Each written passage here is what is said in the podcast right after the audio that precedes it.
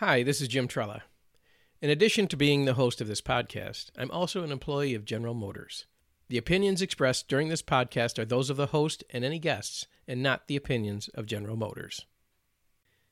Welcome to the Art of Grateful Leadership podcast. Today we're going to complete the conversation with Susan Parente.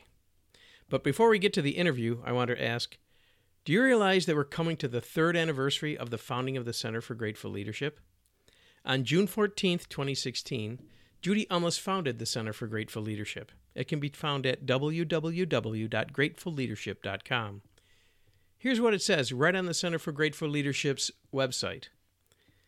Collaborate globally with other grateful leaders and those who want to become such leaders to create a future filled with gratitude and appreciation. Tap into the power of personal commitment and dedication by acknowledging people in an authentic, heartfelt manner. Inspire your team and bring out the best in your people by dramatically increasing levels of engagement, productivity, and willingness to take initiative. I can't think of a better way to put it. Since its founding, the Center for Grateful Leadership has grown to almost one thousand members. We have monthly webinars with guest speakers. We have several regular contributors, including The Gratitude Connection by Don Officer, The Grateful Teen Weekly with Kendall, Kylie, and Blair Seaman, Get the Right Attitude with Gratitude by Harry Waldron. Of course, the Art of Grateful Leadership podcast, where all of our previous episodes can be found, and much, much more. Come and join our growing membership, sharing our grateful leadership journey. And happy birthday, Judy Umlas and the Center for Grateful Leadership. Now back to our regularly scheduled program. I always wanted to say that.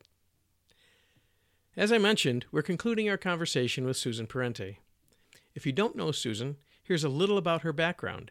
She's a project engineer, consultant, speaker, author, and mentor who leads large, complex I T software implementation projects and the establishment of enterprise P M Os. She has over twenty years of experience. Her credentials include numerous project management, agile, risk management, and I T security certifications, including P M P, P M I R M P, P M I A C P, C S M, C S P O, P S M one, C I S S P, Resilia, C R I S C, and I T I L certifications, and she is a C M M I and I S O nine thousand one practitioner. Today we conclude our conversation with a discussion regarding grateful leadership on co-located and virtual teams. As we talk about grateful leadership, one of the challenges in today's world is the virtual teams versus the co-located teams. It's so much easier when you're walking past somebody's desk to see what's on their desk and how they're doing, or to sit with them and talk with them, or to spend time understanding who they are. But in today's world, I know I personally have people that I could be working with anywhere throughout the United States. Matter of fact, I was talking to somebody down in Colombia today that's part of the team that I have to work with. So how does how do you handle that type of a situation become and still handle grateful leadership and still create a high-performing team? Well, it's a good question. So first of all, um, I teach I teach some courses on, on virtual project management. Um, I've actually recently, for one of my clients, developed a course on uh, virtual agile teams, and I'm now in the midst, like right now, writing an article about virtual agile teams. So this is another area that's just kind of coming at me where everybody's like, oh, agile is great. Can I do that virtually? Or project teams are great, but how do I do this virtually? Uh, we're we're all, whether we like it or not, being confronted with we need to work virtually. Everybody to some degree needs to do it. And what I find, I compare virtual project management to traditional project management as this. So I I I'm a I would say an advanced skier, and I used to be a ski instructor. And if I ski on a on sort of a blue uh, ski run, which is like an intermediate run, mm-hmm. I can I can ski a certain way. I can I can have some flaws in my skiing, but I'll still be fine and I won't fall and I'll make it down the hill and everything's good. Well, if I take that same developmental level and take it to the expert slope, I will probably have some struggles. I'm not having them on the intermediate slope because I'm kind of able to compensate for it. So when the way I see it is a virtual team is like taking your your skills, your intermediate skills in a co-located environment and taking those onto the expert slope. That would be the virtual team. And if you have some flaws, they're going to show up. They may not show up in that in that intermediate slope, but they'll show up on that expert slope. You throw a mogul in there, some ice, something really steep, and then all of a sudden you're like, oh, those things that I'm not doing that I get away with in a co-located environment, I can't get away with in a virtual environment. And th- and that's how it really occurs to me. There's a lot of co-located teams don't seem to have communication problems, and you make them virtual and all of a sudden they have communication problems. Well, it's because they're compensating, because they see each other every day. They don't have to have formal communication. They don't have to think about having a daily team meeting. They don't have to do some of those things because they're just kind of taking advantage of the fact that they see each other, they're co-located. So they're communicating more ad hoc. Well, in a virtual environment, you need to create opportunities for ad hoc communication. And that's that's probably one of the biggest things that I think is important for virtual teams. And the other is to know when to pick up the phone, because after four emails, obviously you're not getting it. You know, so pick yes. up the phone. And I've I have done this myself, and I've also been smart enough to realize I need to pick up the phone. Sometimes I'm smart enough to realize I need to pick up the phone, but I don't have time to. So in which case I should be saying, we need to talk. I can't talk now. And I actually just did that earlier today. Uh, there was an email go back and forth. And I said, okay, if if this is what you're saying, we need to talk tomorrow morning. And I just, I cut it off at that, because I was like, we're not going to go back and forth over email. We just need to talk, and we'll talk for ten minutes and we'll be fine.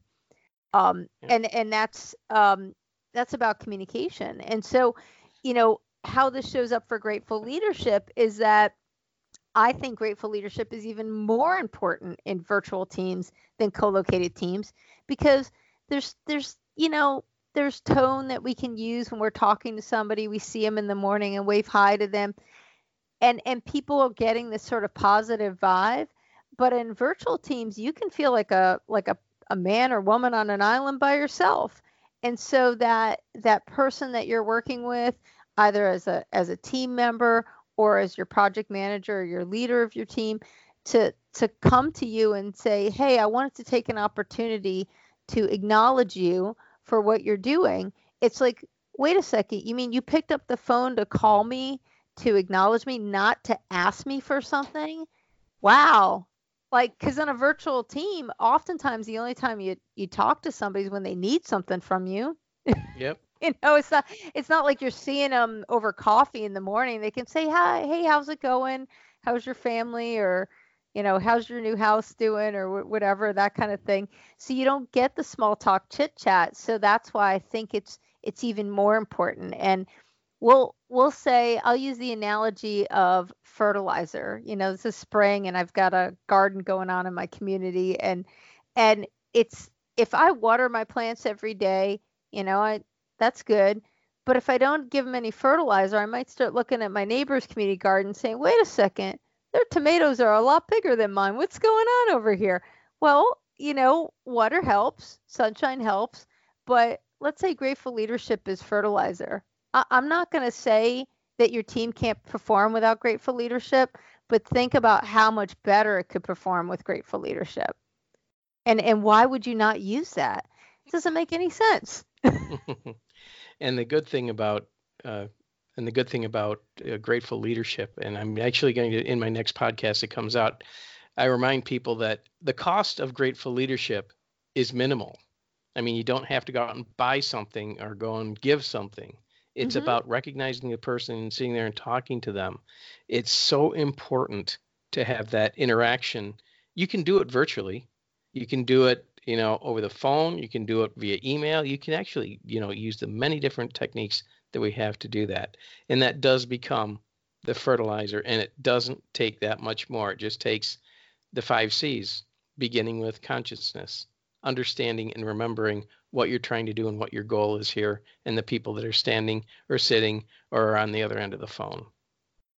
I, I absolutely agree. And so, you know, for me, the difference between virtual and co-located teams in, in using Grateful Leadership is that while it's valuable for both, it is it's its value add is greater for the virtual team, because the virtual team, we could say, is more more fragile, um, more complicated, um, more challenging. And so providing that grateful leadership there, you know, having acknowledgement, the power of acknowledgement on a virtual team is going to be way more impactful, because I think a lot of times in co-located teams, we we somewhat accidentally are grateful.